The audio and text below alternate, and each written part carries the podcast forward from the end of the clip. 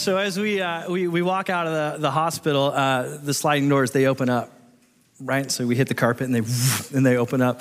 Um, I'm carrying the bags. The nurse is carrying my wife in a wheelchair. My wife is carrying our firstborn son, Nolan. And so we walk out. It's raining outside, and we stop there, and the nurse says two things. She says, Congratulations. And then she says this, which I found very odd. She says, Best of luck. And she turns around and she leaves.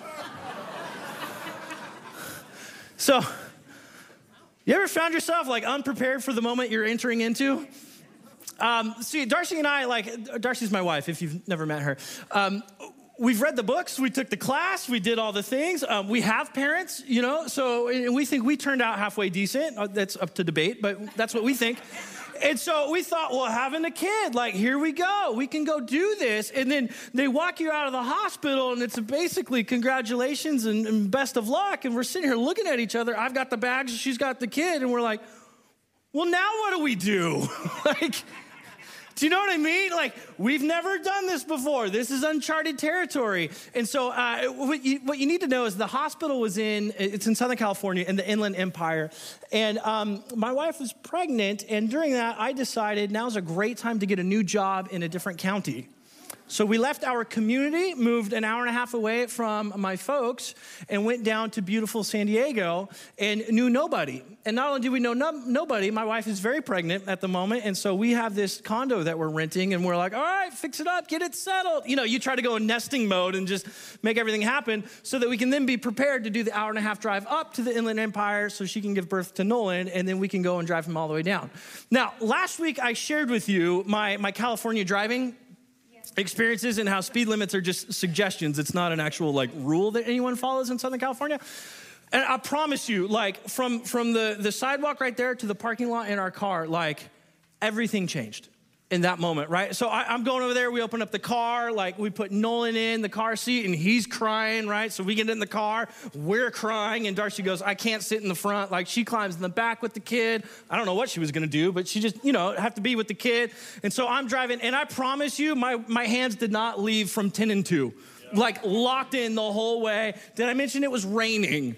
It was raining, like a, a California rain, not the like, not that rain, but like dumping it, you get the extremes. You either get like the, the spittle or you get like full on nasty storm. That's what we had. And so speed limit was 65 on the freeway. I was the guy going 55. Like I got precious cargo. This is new to me. I'm going to figure this thing out. So we got home. We made it home. No one hit us. We didn't hit anyone. Everything's great. And, and, and the boy was just passed out, just asleep and cute as can be.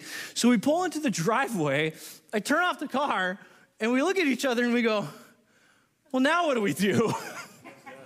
we walk inside and I'm like, do I carry you over the threshold? No, that's a merit. Like, what do I, what do I do? And as a dad, a first time dad, I'm, i promise you, I felt completely useless. Like what, I, I don't, I have no idea what to do. Like once the kid gets older, then I can, I can help out a little bit. But I just felt so useless in that moment. And again, I've prepared for this. I've talked with people, I've read the books, I've, I've, I've seen the YouTube videos, like all the things. But it's different when you find yourself in this situation for the first time, isn't it? Like, no amount of preparation will actually prepare you to do the thing. You have to just step into the thing and do it because what you don't know, you will learn as you go. And this is so true in so many areas of our life, right? Um, you, you, think about it this way uh, the first time you went to elementary school, you've never been to school before, have you? You've heard stories about it, but you don't know what that experience is like until you actually step in it. Are you with me? The first time you, you date a boy or a girl, you hold their hand, your first kiss, like you've never done that before. You, you've heard stories, maybe you've seen it, but you're trying to figure this thing out. The first time you go to college and you declare a major, that's brand new. And you say, this is who I'm to be. This is what I'm to study and it's to prepare me. And then you get halfway in your, in your degree and you're like, I don't, I don't want this at all. That's the first time you've made a huge life commitment and then you've trashed it. Then you've gone and made another life commitment, right? You have all these things. You've never been married before until you've been married. Hopefully dating has prepared you for that, but there's nothing like being married well, it's not even close. Sorry to break to you, those are dating. It's not even close. The game changes completely completely changes. And so, first time you buy a house, first time you sell a house, first time you become mom and dad, like all these areas of life, you can be prepared for it. But I'm telling you, you, you can never be prepared enough until you actually step in and you start doing the thing. So here's the million dollar question for all of us that we all wrestle. What do you do when you feel underqualified for an overwhelming experience? Like, what do you do in that situation? What do you do when you feel like this is way out of my league? This is brand new territory. Yeah, I have some experience. I've got some skill. I have a little bit of preparation, but like, let's be honest.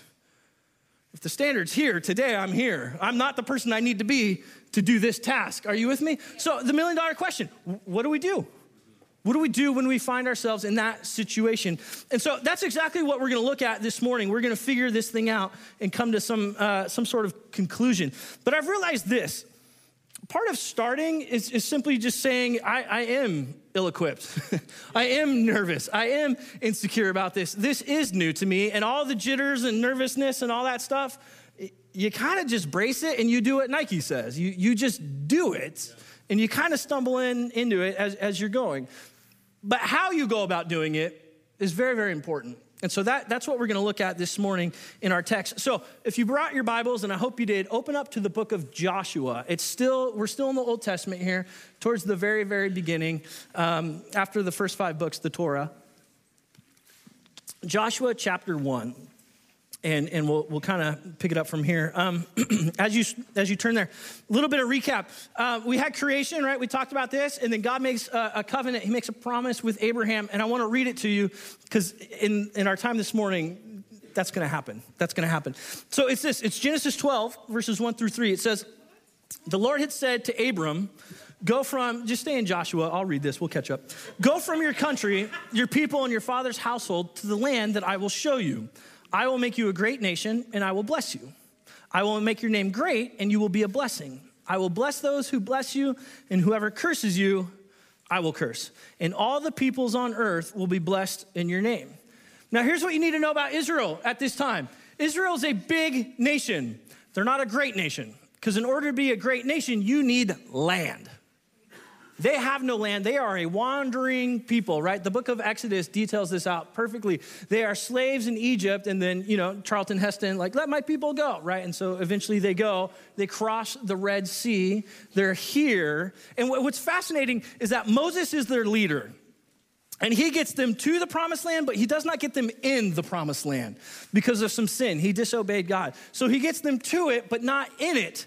So then you have this new guy on the scene named Joshua. That's the title of the book that we're going to look at this morning. Joshua's task is to get them into the promised land.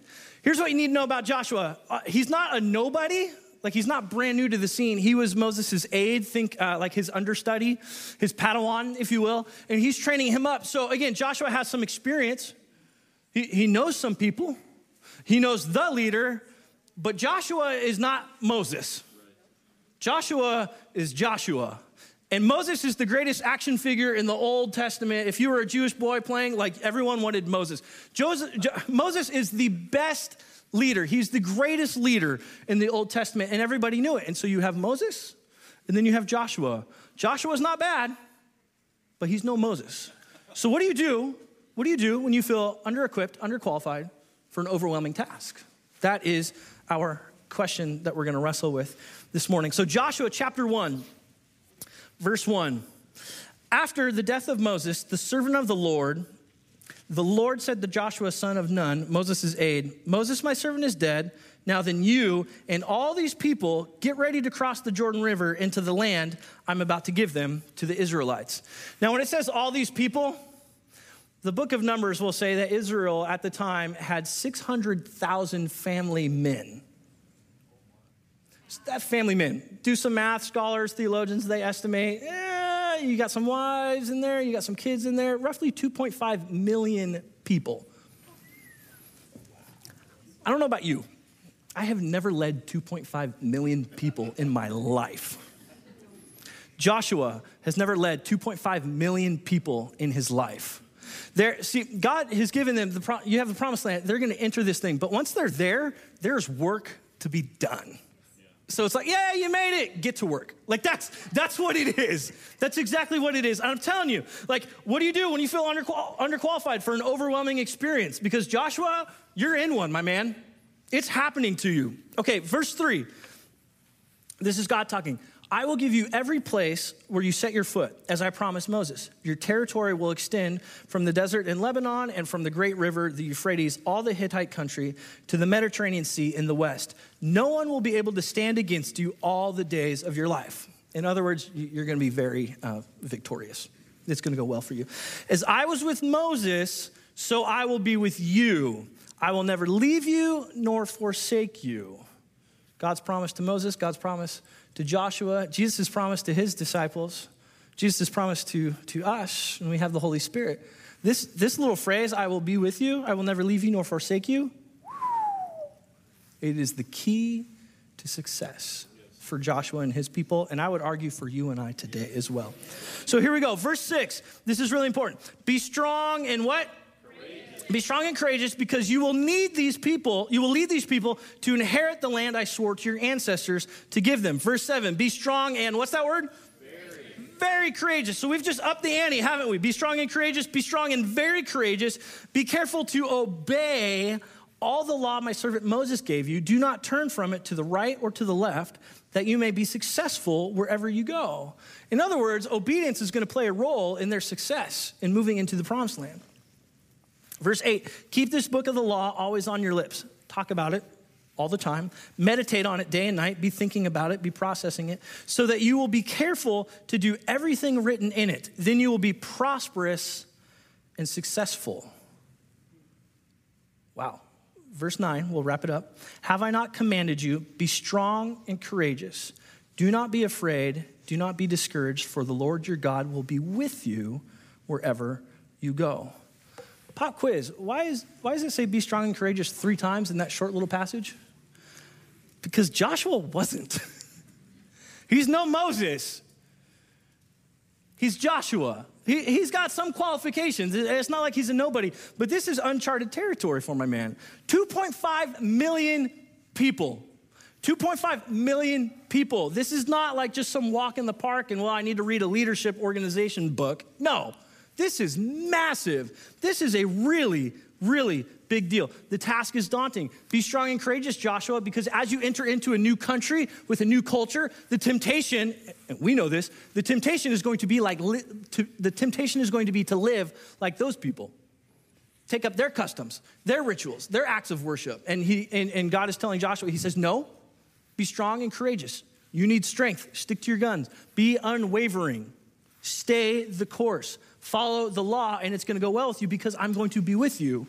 So, number one in your notes, I've said it a couple times, but number one says Joshua's key to success was dependent upon his obedience to God and God being with him. We're going to check this out, and we'll see this all throughout the book. I'm going to do a, a, massive overview, so buckle up. But you will see this over and over. Joshua's key to success was dependent upon his obedience to God and God being with him, not his creativity, not his work ethic, not his charisma, his obedience to God, and the fact that God was with him. It's very interesting that, that God is telling Joshua and thus the people of Israel obedience is going to play a massive role in your success in life. And I just wonder, I, I know it's Old Testament, but like, kind of feels like that applies to us today too, doesn't it? It really does. Okay, uh, we're just gonna go. There's so, oh, there's, I could do like five sermons just on that idea right there. Okay, so here's what we're gonna do. We're gonna summarize the book of Joshua, and then we're gonna pull out some points as it relates to our lives. So here's what you need to know. Um, you have that Joshua and the Israelites, they crossed the Jordan River, which is like a mini Red Sea, if you will. This is the author's way of really painting the picture and saying, This is the new Moses. This is the new leader. He's stepping in those big shoes, and Israel, we're going, baby. Cross and they do. And it's amazing. The waters part, they do the thing. It, it is a wonderful experience. They get there, they set up camp. Joshua has this encounter with some sort of angelic warrior being. And it's awesome. And he asks a very obvious question. He, he, Joshua, talking to the angelic warrior, says, Are you for us or against us? Which is a great question to ask because in his mind, he's like, Be strong and courageous, but I'm pretty sure I'm going to lose this battle. He's looking at him. He says, Are you for us or against us? And the angel says, Neither. He says, I'm for God. In essence, he's, he's flipping the question around and he's saying, Okay, Joshua, Israel, are you for God or are you against God? And it's going to be, we're going to find out as we flip through the pages of the book of Joshua if, if they're for God or if they're against God. And uh, so you'll keep reading. And then in Joshua chapter 6, they have this battle against a town called Jericho. And if you're a kid and you grew up in church, you probably heard the song, No Way Am I Gonna Sing the Song, or even try to. Um, but remember how I said Joshua's success was determined upon his obedience to God? You're gonna see it here because I'm telling you, this is, this is the worst advice you would ever give a military army. It is, it is awful advice, it's embarrassing advice. Stick with me. Here we go. Joshua chapter 6, verse 1. Now, the gates of Jericho were securely barred because of the Israelites, right? They had this reputation of winning battles. Why? Because God was with them. So no one went out and nobody came in. The city was on lockdown. Verse 2. Then the Lord said to Joshua, See, what's this? What's that word? What's that next word? Who, what is it? I. It is God, not Joshua, not his creativity, not the generals, not the commanders, nobody. It is God. He says, See, I have delivered Jericho into your hands, along with its king and its fighting men. And this is where it gets weird. Verse 3 March around the city once with all the armed men. Do this for six days. Have seven priests carry trumpets of ram's horns in front of the ark. On the seventh day, march around the city seven times with the priests blowing the trumpets. That is weird. Like you're, imagine you're like, all right, we got our weapons, we got our defenses and our shields, and we're ready to do battle. In the name of the Lord, we're going to be victorious. Joshua, what are we doing? He said, well, uh, day one, we're, gonna, we're just going to do one lap. Think of Joshua. Like, uh, seriously, Lord? This, this is what we're doing. I have to tell the people. Thus saith the Lord, we're going to march around this bad boy one time today. Okay, that's weird, but mm, we've seen God do some crazy stuff. So, okay, then what do we do? And he said, well, the next day you're going to wake up and we're going to do it again. And then we're going to do it again. And then we're going to do it again. And we're going to do it again. Oh, and by the way, the priests are going to blow some trumpets, so there's music. So that's good. Verse 5 When you hear them sound a long blast on the trumpets, the whole army give a loud shout. Then the walls, then the wall of the city will collapse and the army will go up, everyone straight in. Okay, you're not getting how ridiculous this is. So here's what I need. Everybody stand on up. Stand on up. Those of you streaming online, you need to stand up as well. Now, I thought about doing this. Um, here's what we're gonna do we're gonna take seven steps together we're going to turn around one time to represent walking around the walls of Jericho. I'm going to do a, and then you're all going to scream. Some of you are really impressed by that sound. You shouldn't be impressed by that. It's, anyways, uh, I'm not going to have you turn around seven times because we'd all get dizzy and it'd be, be kind of weird. But um, just one time. So we're going to take seven steps, turn around in the circle. I'm going to go, and you're all going to you're, you're going to you're going to scream. And Raw's a great example. Uh, scream Raw. Don't scream out like certain words. You, you know what I mean? Just like ah. Just just give it just give it from the guts. Just go for it. Are you ready? Yeah. Okay. I don't even know how to start this. I imagine this is what Joshua feels at this time. He's like, okay, we're gonna ready go. So here we go. Okay, ready? One, two, three, four, five, six, seven. Everyone turn around.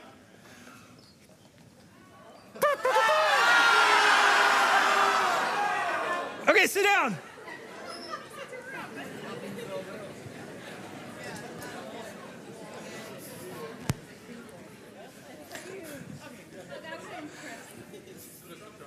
Here's, it was quiet. It's there. So hear me out. Is that not the dumbest military advice? You have a fortified city, big walls. Everyone has weapons, everyone has armor. Joshua, your strategy is you're gonna march, there's music, and you're gonna shout. Now, this is the dumbest advice unless God told you to, and He's gonna be with you every step of the way. Clearly, signifying that it is God who provides the victory, right. not Joshua, not the Israelites, nothing else. The reason I'm really emphasizing this is because you and I, throughout our lives, we're going to feel like the Holy Spirit is leading us to do some strange things. And it's only strange if it's actually, in fact, like last night's pizza, giving you a weird dream. But if it's in fact the Holy Spirit and you act obediently, everyone's going to look at you going, seven laps? Okay, but God's with you, He's fighting the battle, and our success, if we're going to be like Joshua, is going to be determined upon our obedience to God and God doing the thing. That's amazing. What a, what a valuable lesson because people are going to look at you and go, that's not how you win a war. That's not how you take a city. And you say, well, yeah, if you're doing it in your own strength. But if I'm partnering with God, if, if we're walking together, I'm being obedient to his leading, yeah, we'll be victorious, but it might look a little different. This is a big, big lesson. And so you have this story, and then right after you have this other story. It's the Battle of Ai, and, and, there's a guy named Achan. And the Lord says, I want you to win this battle, but I don't want you to take anything. Don't take the devoted goods. Those are for, those are going to be for God. And so Achan, what they do is they win the battle. He gets the devoted goods. He steals them. And he lies about it, goes back to his tent, digs a big old hole, buries them, covers them up. Well, everything just starts falling apart for Israel. They're losing the battles and things are not going well for them. Come to find out, up until the, the point where Achan actually confesses that he stole the items and gives them back, everything's going wrong until that point. And then his sin is dealt with, and I'm telling you, it's dealt with harshly. But, but those two stories are back to back to say when you follow God and you're obedient with God, the victory happens, the good things are happening. But when you live contrary to it and we do things our own way, or we think, that's dumb, I'm, i have a better idea, that's when the wheels fall off. That's when things start falling apart. And it's exactly what happened there. And so the main point, again, I want to emphasize this so much, is that if Israel is to enter this land, if they're going to set up there, if they're going to thrive there, it is dependent upon their obedience to God and God's faithfulness. This is a package deal. It will not happen any other way. And so you keep reading throughout Joshua, there are battles upon battles upon battles. It is a very violent book. There are murders. it, it is, it is very graphic. It really is. Um, and you've got people that say, Whoa, I've seen your God, I've seen your military strength. I, I want to place my faith in Yahweh, in, in the God of Israel. Then you have other nations making these alliances trying to go and, and take over Israel, and, and Israel just wipes them out. Just, I mean, by a landslide, victorious. It, it's incredible. Now, I want to pause here for a quick moment because um, this book, like I said, it has a ton of violence. And if you read through it, just skim it as fast as you can, it can feel um, really heavy. And you're like, wait a minute, I follow Jesus, and Jesus says, like, love your enemies. And here I read this, and it feels like Israel is wiping out a whole nation. Like, wh- what do I do with that? So I want to push pause, talk about this for a hot second, and then jump back in. So if you've ever wondered that, like, why so much violence? Why so much death? Uh, I want to give you quick a quick three three thoughts on this. The first one is this moral corruption. It is atrocious what is happening in the land of Canaan at this time. It is awful, especially regarding sex. I can't even read. You need to read Leviticus 18. I will not read it in church because it's, it's going to be disturbing. The second thing is their child sacrifices and how they practiced those. They would burn their children alive at the stake. Oh, this is horrific, horrific practices. And a lot of scholars and theologians will read these things and they'll think, man, the reason this is in here is one, it, it is God's justice. And two, it is saying, Israel, this is this this practice in this foreign land is never to enter your community.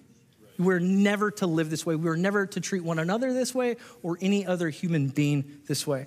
The second one is the question of did God actually instruct like the genocide of the Canaanites? And the answer is no. When you read throughout Joshua and some other books in the Old Testament, you'll see things like totally destroy, leave no survivor, um, destruction of anything and all things that have breath. When you hear phrases and statements like this, especially in Joshua, this is hyperbole. This is not literal. So read Genesis, uh, or Genesis, read Deuteronomy chapter 7, where Israel is told to drive out the Canaanites and totally destroy them. And then you keep reading and it says, okay, don't marry these people, don't marry the Canaanites, and don't do business with the Canaanites. Now, help me out. You get the point, right? If you completely wipe out a nation and drive them out, can you marry them? Can you do business with them? No. This is hyperbole. This is not literal, destroy every single person. Uh, a couple other references you can read Joshua chapter 10 and Joshua 15. And then the third thought is this um, battles were limited to a portion of the Canaanites at a unique moment. Um, this doesn't give believers or the people of Israel, like everywhere you go, just obliterate humanity. That, that's not it at all. Um, It's the idea that we, we have God's justice here, and also that Israel is to stay completely away from this type of lifestyle. This is not the way God's people should go and act. I, I simply want to spend a little bit of time just kind of giving you some resources and some verses that you can read on your own, because for a lot of Christians and, and even non Christians, you're probably here in the room, um, this is a big struggle. So I gave you like just the tip of the iceberg. I wish I could give you more, but we just we don't have time for it. I think that's a really good place to start. So, um, hard pivot back to our back to our regular scheduled program. You got two more things in Joshua. He divides up the land between the 12 tribes of, of Israel. This is huge because it, it is signifying um, the covenant and promise with Abraham that has been fulfilled. You have your land. It's very boring reading, but I'm telling you, to the people of Israel, this was the most exciting thing in the world. And then, secondly, he says this at his old age, he says, We need to be very faithful to God. We need to do the things that God says to do. And if we disobey, if we're disobedient to God, it will not go well with us. The land will literally will spit us out, will vomit us out, just like we are doing to the Canaanites, and we will be exiled. And the book ends. It ends just like that which leaves you kind of hanging asking the question of like well is israel faithful or are they disobedient to god? Which you and i as the readers we then internalize the, internalize the question and go are we being faithful to god or are we being disobedient? The choice is ours. Now i want to go back to our question. What do you do when you feel underqualified to complete an overwhelming task? Because that's a really big deal. Number two in your notes step into the leadership role god has given you and let god fight the battles Step into it. Step into the leadership role God has for you and let God fight those battles. This is exactly what Joshua did, is it not? Joshua, here's an army. I need you to go fight these people. I don't know. Okay, Lord, I'll step into the leadership role. What are we doing? He says, Don't worry about it. I'll fight the battle. You just walk in circles. And they do, and they're victorious. And here's what you and I do we say, All right, Lord, I'm going to follow you. Here we go. I'm going to step into this role. I know you've got this thing for me. I'm going to step into this new life that we, we talk about. I'm going to step into it, and we go, Yeah, we'll just boop, like put our toe in. And we, well, I, I, need to pray about it a little bit more, God, because I'm a little unclear of what it's going to look like. So we pray about it and we pray about it. And then we ask our friends in our small group, hey, come pray with me, come pray with me, come pray with me, come pray with me. And then we're like, ah, I still don't really know. But in the back of our head, like we totally know, like just go do the thing. But we're like, ah, I got to pray about it. So what, we talk to other family and friends and we just keep praying about it. And I always get this picture of God up in heaven going, stop praying. I heard you the 50th time. Go. go do the thing. The reason I'm not just snapping my fingers and solving all your problems, I want to instill with you the character that says, I know God's commanded me to do this, so I'm going to walk in obedience. And if I keep snapping my fingers and solve all the problems in your life, you don't ever have to flex that muscle. He's like, walk. I've given you, develop that character, step out in the leadership role and be amazed at what I do. But if you're like me, we, we want the whole picture, we want the blueprint, all the details. Yeah. What I have realized is that God gives us the game plan and it's usually only the first quarter. Game plans, like, they, they change, they flex as the game goes. That's why halftime is so crucial. You make adjustments, you go along the way. And, and what I'm saying is, when, when God reveals things for you and I to step into that are way above our pay grade, the idea is that we would step into them and He would take care of it because it's above our pay grade. The person we are today is not the person that will we, that we have to become to do the thing. There's a process to get there. We're totally unqualified to do this because we're here. But as we go and we're faithful and we flex those muscles, guess what? We become these people. Joshua is no Moses. But at the book, at the end of the book, you'll read it. Read it on your own. You'll see that this guy walked with God, and because of it, boom, Israel has the promised land. I'm telling you, for you and I, our job is to step into the role to be strong and courageous. And God says, Here's your game plan. I will give you no more. Don't worry about the second quarter. Just trust me with that. I gave you first quarter. Here's the game plan. Step into it. Do the task and let me fight the battle. Another way of saying it is Proverbs 21, verse 31, and I just, I love this verse. It says this The horse is made ready for the day of battle, but victory rests with who? The Lord. The Lord. Meaning, we need to do our part prep the horse and let God take care of the battle. Yeah. Let's be honest, we can't control the outcome, anyways. But we can do the best we can. We can be prepared with this and we can let God go and fight the battles. And look, here's, here's what I think this looks like for you and I to prepare the horse for battle. Let's not overthink this. I think it'd be as simple as just preparing our household and getting our household in order. Some of us, we have to step up and just admit, I blew it in the finances. I blew it. But I, I, need to get it in order. God has called me to lead this family well. So, this is a topic I have to address. I have to talk about these things. Um, another thing we could talk about is man, our home does not reflect anything closely related to the fruit of the Spirit love, joy, peace, even the first three. That's not what we feel when we come home. Family meeting, circle the wagons. Hey, I've screwed this up. I haven't led well this way. Step into it. I know it's going to be awkward, and they're going to go, "Well, Steve, you're not real loving. You seem to draw. You know, you're you're loud." I'm nervous about that outcome. I don't want to be called out. My job is to step into it and trust that the Holy Spirit is going to be part of that conversation and His peace and His presence and His love and His joy will be in our homes, will be in our relationships, will be in every aspect of our life. So, number three, be faithful in doing your part and watch God be faithful in His. I don't know what it is. I'm telling you, this could be very, very small things of like just going home saying, hey, you know what? Our home is not operating the way we intended it to. Yeah. I'm going to step into that and trust God that He's going to give us the words and the situations and the environment to make the changes. Others of you, others of you, it's the podcast that you've been thinking about that's been just in the back of your mind. You need to start that. And you need to start it today. Maybe not go live today, but, but you need to buy the microphones, do the things. You need to write the book that you've wanted to write. You need to go on YouTube and start doing the thing. You need to share your faith with your family. I don't know what the thing is, and I don't need to know what the thing is. The point is, you know what the thing is, don't you? It's that thing, it's uh, conversations with people that there's, there's just tension and animosity, and you don't need to pray about it because you know you need to resolve it. You know. And all I'm trying to do is speak very loudly because this is a passionate thing for me, but to really shake you up and say, the time is now, step out now. You prepare the horse. Let God do the thing. Let Him worry about the end result. He said, I want you to write the book. So start chapter one. Well, is it going to sell? Is it a topic that's relevant? Who cares? That's God's problem. You write the book. If you need to go and start the podcast, you have a nonprofit you've wanted to start, like, go. Like, I'm trying to kick you out of the nest. Go, go do the thing. If there are prayers that you've been withholding from people, you need to pray for those people. If you have bitterness, today's the day to get rid of it and go step out and let God handle those results and you go, Well, I've done this before and it felt weird. I'm telling you, maybe this thing is not the thing. But your first step will lead you to the second step, and that's the thing. We need to be a people like Joshua, strong and courageous. I don't know what the end looks like, but I do know that Jesus told me to love people the way he did. So I'm going to do that. I know he told me to love God. So I'm going to do that. And I'm going to step out today and we're going to do that. Can I get an amen? amen. Be strong and be courageous. Okay, I want to invite the band up. I want to pray for us that we would do this because the tendency is to simply stay, sit here, have the sermon, and go, yeah, that's good.